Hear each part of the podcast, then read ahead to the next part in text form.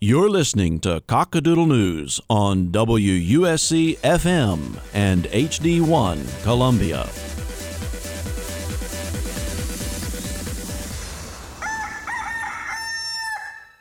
Hello, everyone.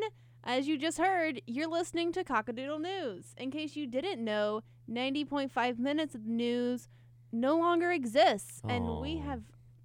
Is it all? I think this is very exciting. Yeah. This is super exciting.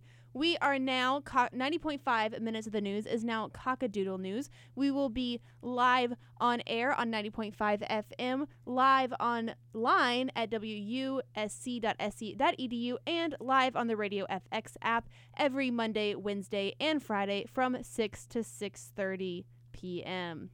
Yay! Insert sound effect here. So for our first show, uh, we have a guest with us today. Oh. Well, Mr. Finn Owen, Yeah. also the, known as the Fox. Yes. What? So so, how often are, are we broadcasting this? Three times a week, Oh. every Monday, Wednesday, and Friday, Oh. from six to six thirty p.m.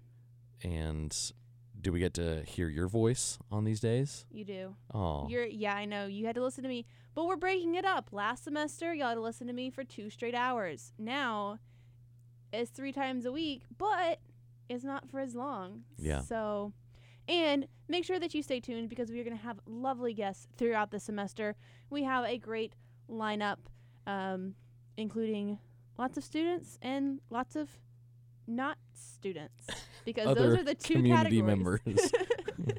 Nice. This is the two categories that we have here at USC. Yeah. Do it. As always, if you're ever listening and you would have an opinion you'd like to share or you just want to chat, um, you can give us a call. It's going to be a little bit harder this semester because we're not really going to play that much music, but we have solved the solution by being available both on Facebook and Twitter if you search Ooh. WUSC News.